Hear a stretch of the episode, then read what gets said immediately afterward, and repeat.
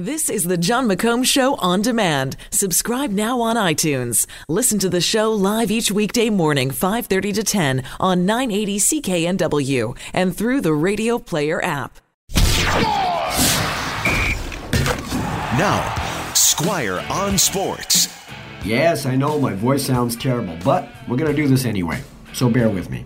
Um, yesterday, everybody was going on about the government's hesitation in signing BC Place up for the 2026 World Cup bid.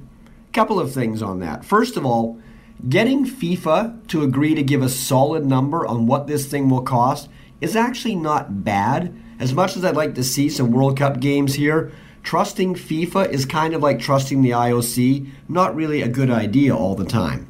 Also, not fair to compare a few World Cup games in 2026 to the Women's World Cup of 2015. That year, Vancouver had nine games, including the final. This time around, we might get three or four preliminary round games, and that's it.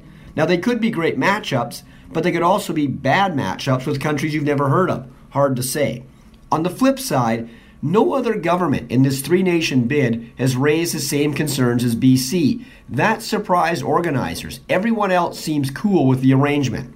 And one other thing the head of CONCACAF, the organization that runs soccer in this part of the world, is Victor Montagliani. He is from Vancouver. He wants his hometown to be part of the bid. So there is time for him and FIFA to work on some of BC's concerns before Friday's deadline. In other words, all is not lost yet.